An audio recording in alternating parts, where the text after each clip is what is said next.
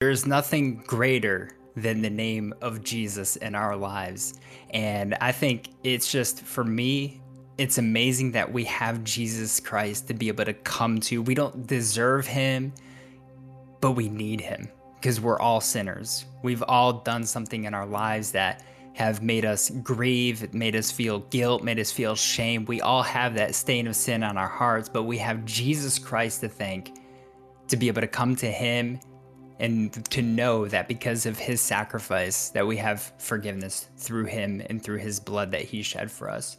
And so real quick before we jump to the sermon, let's go to the Lord in prayer. Father, I just want to thank you so much. Let us always thank you, Lord, for the fact that we have your son, Jesus. I thank you that you sent him to die on the cross for our sins and that he rose from the dead so that we can be with you one day for all of eternity, Lord. I know that this life is a struggle. I know that it's hard, but it's such a small amount of time in the grand scheme of all of eternity. And so I pray, God, that you would give us endurance, that you would give us perseverance as we struggle through these difficult times, knowing that at the end, there is a reward that is so much greater because of what you have done for us. Thank you, God. In the name of Jesus Christ, I pray. Amen. Amen.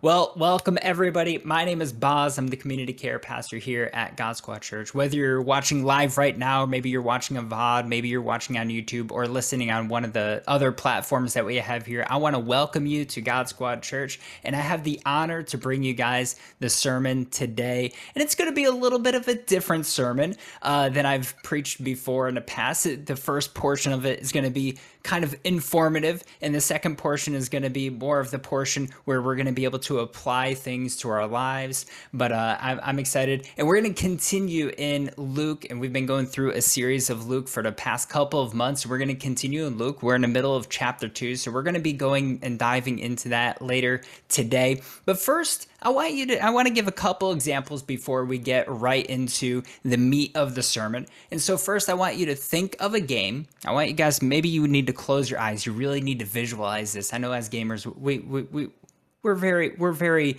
uh, we're, we're, into our games and so sometimes we just need to visualize it. But i want you to think of a game that you've played for a little while and after you've played it for a little while you acquired acquired a pretty powerful weapon and really a weapon that could get you through the better half or even the majority of a game. And so to give you guys an example for me, I know that in the game of Skyrim, I know I use Skyrim all the time in my sermons, but in the game of Skyrim, I'm I normally go the warrior route. Sometimes I'm like, yeah, I'm definitely going to go stealthy or I'm definitely going to go mage. Mage is just trash in that game, but I generally end up going the warrior route no matter what. And pretty early on in the game, if you go through a certain amount of quests, you get this axe called Wuuthrad. And once you, I don't even know if that's how you pronounce it, but that's how I pronounce it. But once you acquire this axe Wuuthrad, which many of you have probably had in the game if you guys played through Skyrim, this weapon can technically take you from that portion where you get it all the way through the end of the game. Like you don't even have to use any other weapons for the rest of the game. You could just use this two-handed axe and you'll be completely fine, no issues at all. But here's my thing. There are other powerful weapons and there are more powerful weapons in the game. And so what ends up happening is I'll use the more powerful weapon, but I have a really hard time giving up the weapon that I've been using for the better half of the game. So what do I do? Instead of selling it to a merchant where I could get some, you know, decent amount of gold, especially with the enchantment that I put on it, I end up putting it in a chest where I'll never see it again. Or maybe I'll go a little bit farther and I'll put it on one of the mannequins in the house that I made in Skyrim. I'll put it on the middle mannequin. And the reason why is because it's valuable to me it's not valuable money wise, but it's valuable because I've been using it for a certain amount of time.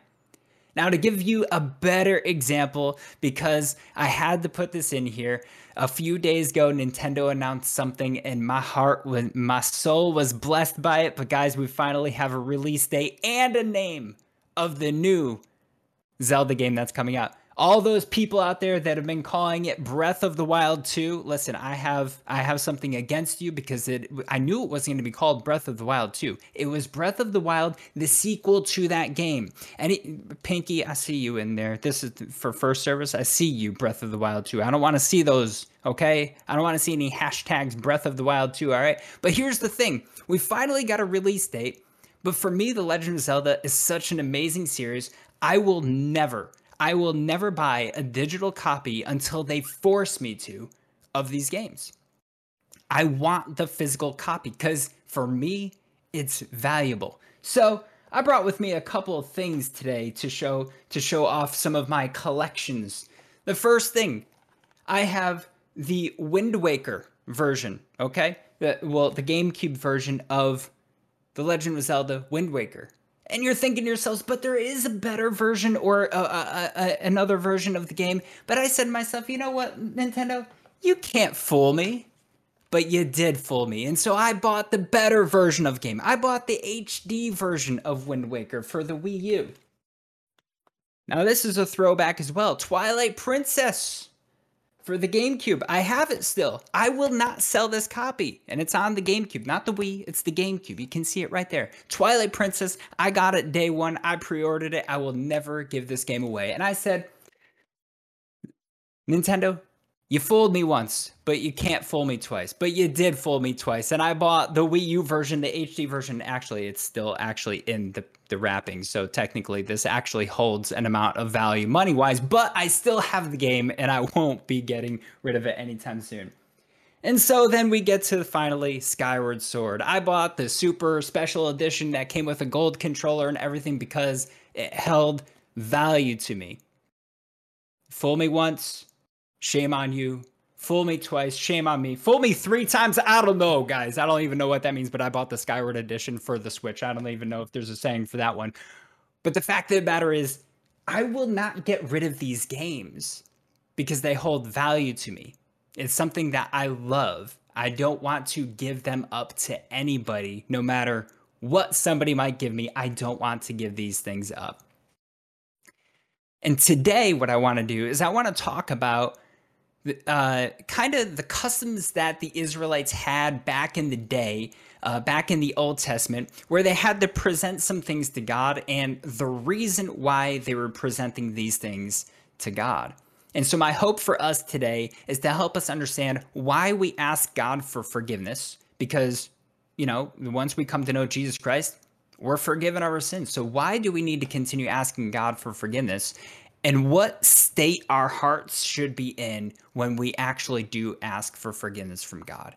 And so the first point that I want to bring here, guys, is the firstborn. This is going to be the very informative part and what the Israelites and their customs were as we go into uh, the scripture today. And so I want to read the scripture uh, for you that we're going to be landing on today, which is from Luke chapter 2, verses 21 through 23. And it says this when the eight days were completed for his circumcision, he was named Jesus, the name given by the angel before he was conceived. And when the days of their purification according to the law of Moses were finished, they brought him up to Jerusalem to present him to the Lord, just as, as it is written in the law of the Lord every firstborn male, every firstborn male will be dedicated to the Lord. First, we won't be going into circumcision today and what it means in the Old Testament, why they did it, and how it translates to New Testament. I don't think that's what the author Luke was trying to trying to get out here. There's other there's other verses in the Bible that talk about how it translates to New Testament and things like that. And hey, if you don't know what circumcision is, ask your parents, ask your grandparents, or something like that. But we're not going to go into it today. What I do want to explain though is something that might be kind of odd to our culture is presenting your firstborn male to God. Now, listen, we do baby dedications. We do those things in church where you dedicate your baby, you know, and and I get that, but this is just the firstborn male. That's that's it. It's just the firstborn. You present that to the Lord. But why only the firstborn? Why would they even do something like this? And so the first thing to understand is that the Israelites are the firstborn children of God. They are God's children from the Old Testament. And we know this from Exodus chapter 4, verse 33, or, eh, which I'll read for you right now. And it says this And you will say to Pharaoh, This is what the Lord says Israel is my firstborn son. Israel is my firstborn son. This practice of giving their firstborn to God, of presenting him, it honored this fact that Israel was God's firstborn child. Second, in this day and age, the firstborn was thought to be the best. Now, we know that's not true today. I'm I'm I'm I'm the I'm the youngest in my family. So I'm like I'm like on the bottom of the totem pole, you know what I mean? In in this day and age, I was thought of of not that much. there wasn't much going for the youngest. But the firstborn in this day and age was thought to be the best. And so we always say not to give of your leftovers, not to give of what you have uh, extra of to God, but to give of your first fruits. I believe that goes for many things of your time, your talents, your finances. I think it go, can go for many things. But for the Israelites, this also meant presenting your firstborn to the Lord. And it, it, it kind of exemplified the whole point of bringing your first fruits to God. And finally, it was a reminder to the Israelites that God redeemed his children from being slaves in Egypt. If you guys remember that story back in Exodus, God delivered them through the plague of destroying every single firstborn in the nation of Egypt. He God killed the, all of the firstborns in Egypt were dead. And through that, the Israelites were saved from being slaves in Egypt. Now there was other plagues and things like that, other things that happened, sure, but really that was the factor that finally they were free from Egypt. And this was a memorial to the fact and a reminder to them as well as they gave their firstborn or presented or dedicated their firstborn to the Lord. So this was a very normal practice among the Israelites. It was not odd. So Mary and Joseph presented or dedicated Jesus as their firstborn to the Lord in obedience to him in accordance to what the law of Moses had told them to do. Now, I want to get to the second part of this because it's a little bit interesting what Mary and Joseph do here. And so this is the second point is the offerings. The offerings.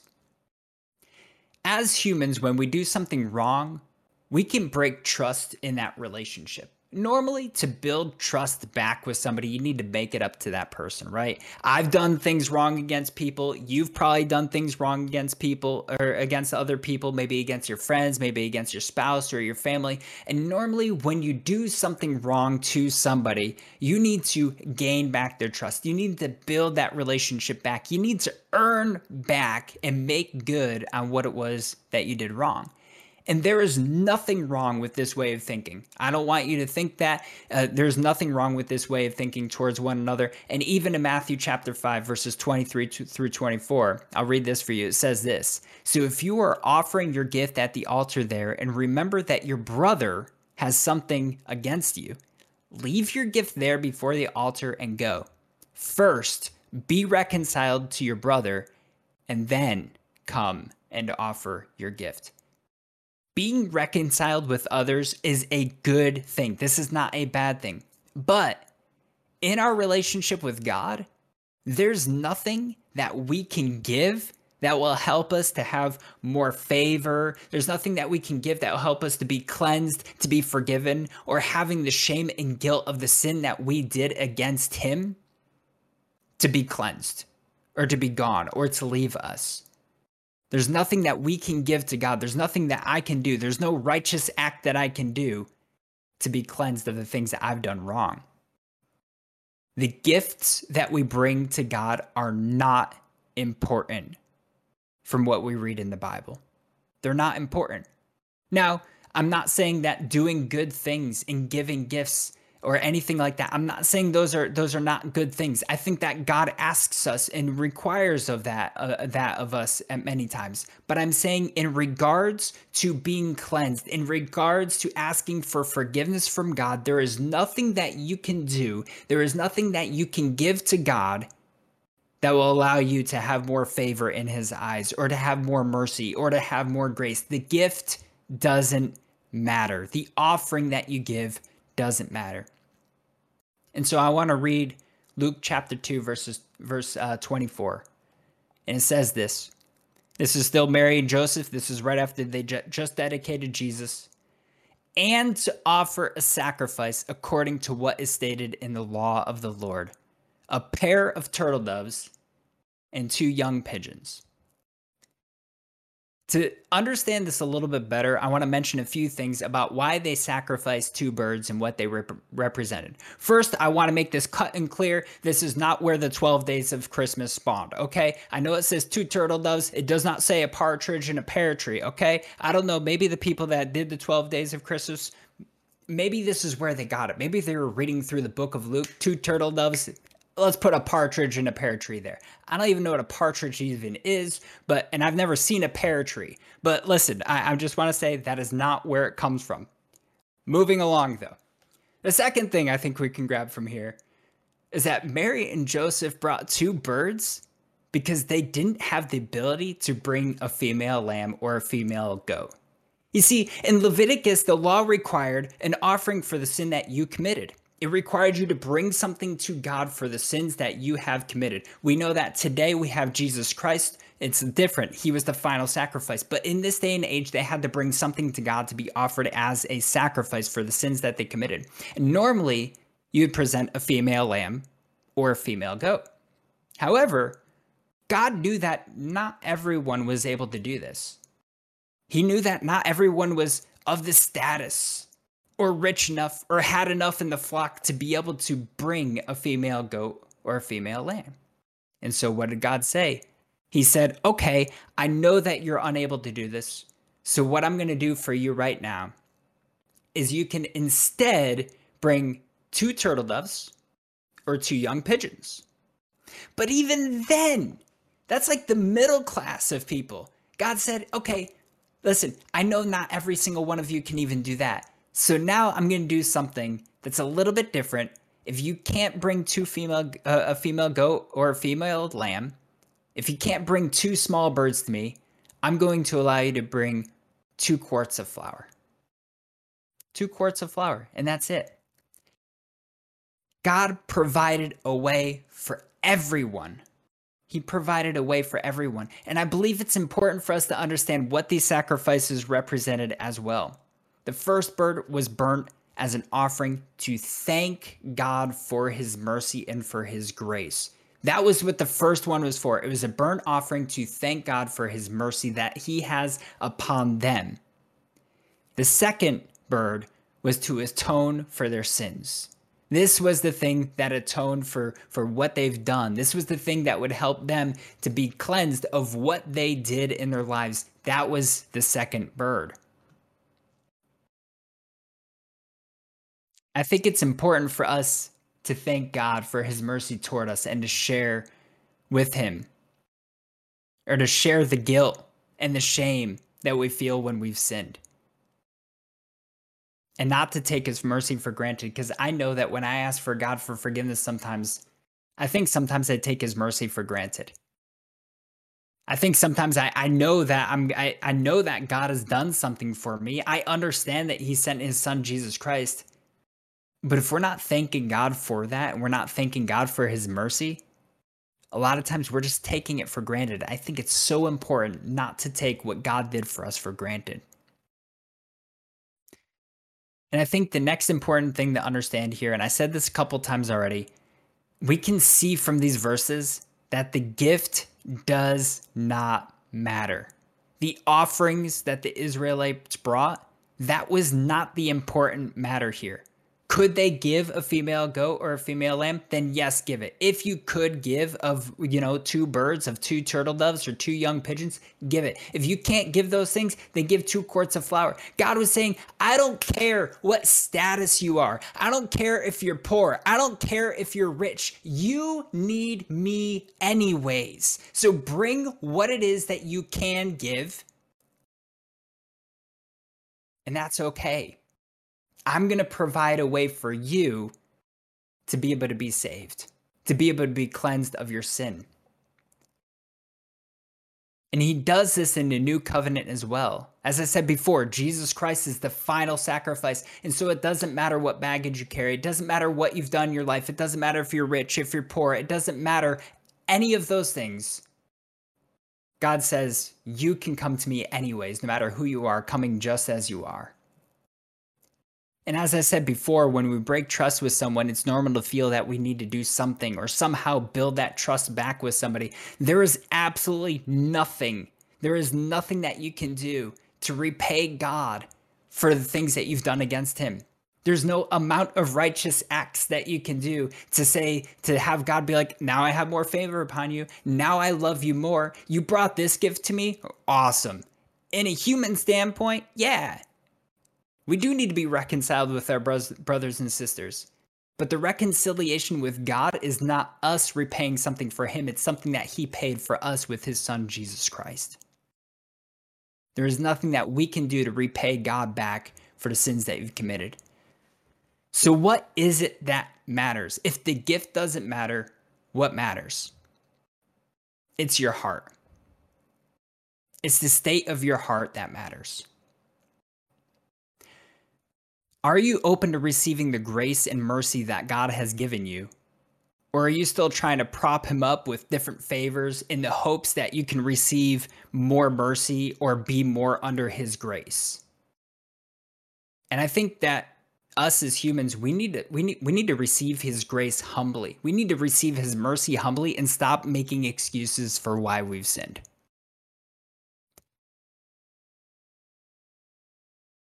And I said that it's the heart of the sinner that matters. But I'll say I'll say this very boldly. A lot of I might get a lot of flack for saying this, and some of you may not like what I'm about to say. I believe that if someone is knowingly going into sin and says something along the lines of, I'm saved, so Jesus will just forgive me later, and they live their life like that, I question that individual's salvation. I do not believe that when we are knowingly going in listen i understand we slip up sometimes we mess up we struggle i get that I truly do. I'm not I'm not perfect by any means. I am saved by the grace and mercy of Jesus. But if but when somebody says, "Well, you know what? It's okay for me to do this. God can take a break tonight. He doesn't have to look after me. I can go into this. Jesus has already saved me, so I can just ask for forgiveness later." I question that individual's salvation highly. Cuz I do not believe that you can follow Jesus with a heart like that. It's the heart that matters when you're asking God for forgiveness of your sins. It's important to ask for forgiveness. But I, I just, I can't get around that fact. I've heard people say that before. Going through college, going through high school. Well, God wants me to sin more so that there can be more grace. Well, the book of Romans, chapter 6, verse 1 says no. That is not how it works. That is not how salvation works. May his grace abound all the more? No. That is not what what we do grieves the heart of God. And so I truly believe that we need to continue living, yes, a righteous life. Like I said, I understand we struggle. I know that we slip up sometimes. But I do believe that we can we can we can come to Jesus with a heart that is grieving as well, where there's guilt and shame on our hearts, and be saved by him. We can't be using Jesus as our get out of jail free card. So, what's the takeaway here? if you've already accepted Jesus Christ as your Lord and Savior, listen, you are forgiven of your sins. You are forgiven of your sins. But I do believe it's a healthy practice to ask God for forgiveness still, any no matter what. During this time when you're asking God for forgiveness, we can thank God for his mercy and his grace so as to not take it for granted, but also by asking for forgiveness. This shows that we recognize and accept I messed up. I did something wrong. I feel the shame. I feel the guilt that's upon me. And so, God, I come before you with the things that I've done So I think it's so important for us when we sin to ask God for forgiveness.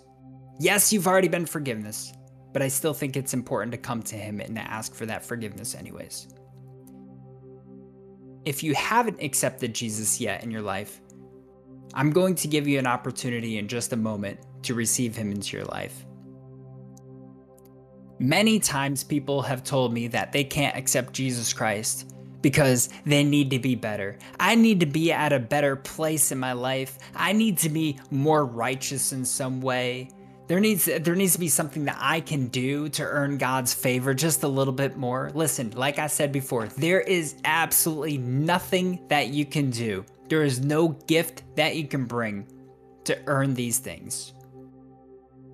You yourself can't change your life around. You cannot transform your own life. When people say, I need to be better, the thing that I would say back is accept Jesus so that your life can be better. And if you won't accept him until you are living a better life, you are never going to accept Jesus Christ. That's just the fact. You cannot transform or change your life, only Jesus can transform you. Jesus Christ came and he died on a cross and he rose from the dead so that you could be saved of your sin. God the Father sent him for you so that you might be saved. So that when you accept him, when you reach out and you grab onto Jesus and you say, Listen, I've done things that are wrong in my life. He says, I don't care what you've done. I can save those things. I don't care about the baggage you're carrying. I don't care what you did last week. I don't care what you did 10 years ago when we accept him, Jesus says, I've forgiven you of all of those things. And then when we accept him, we have mercy and grace from God, and we'll be able to live with him for all of eternity in heaven, where there's no pain, there's no suffering, there's no diseases, there's no cancer, there's no broken bones. We'll be in paradise with him.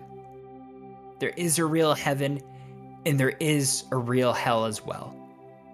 Those that don't accept Jesus Christ, yes, will suffer eternity in hell. It's still an eternity, but it is eternity in pain, in grief, in despair, where it says there's gnashing of teeth. If you've ever felt that pain before in your life where you feel like you just can't get through something, you're literally grinding your teeth, it's like that for all of eternity, where there's no hope, there's no love, and there's no peace. But when we accept Jesus, we have the ability to be able to reach out, come to Him because He's given us a way to be able to accept Him. Maybe you need to rededicate your life right now. You've been listening to this and you've been like, "Hey, listen, I haven't been feeling conviction for the things that I've done wrong in my life. I haven't I have I've been doing all these things and I've gone I've gone so way off the path. I need to rededicate my life to the Lord and get myself back on track, hey, I want to give that opportunity to you as well. So if you want to rededicate your life to the Lord, or if you want to accept Jesus Christ into your life for the very first time, what I would ask you to do is to repeat this prayer after me. Dear God, I come before you right now. I thank you that you sent your son Jesus. And I believe that you sent him I believe that he died on a cross, and I believe that he rose from the dead. And right now, God, I accept your mercy, your grace, and your salvation. I commit my life to you. And Jesus, I ask you to come live inside of me. In the name of Jesus Christ, I pray. Amen.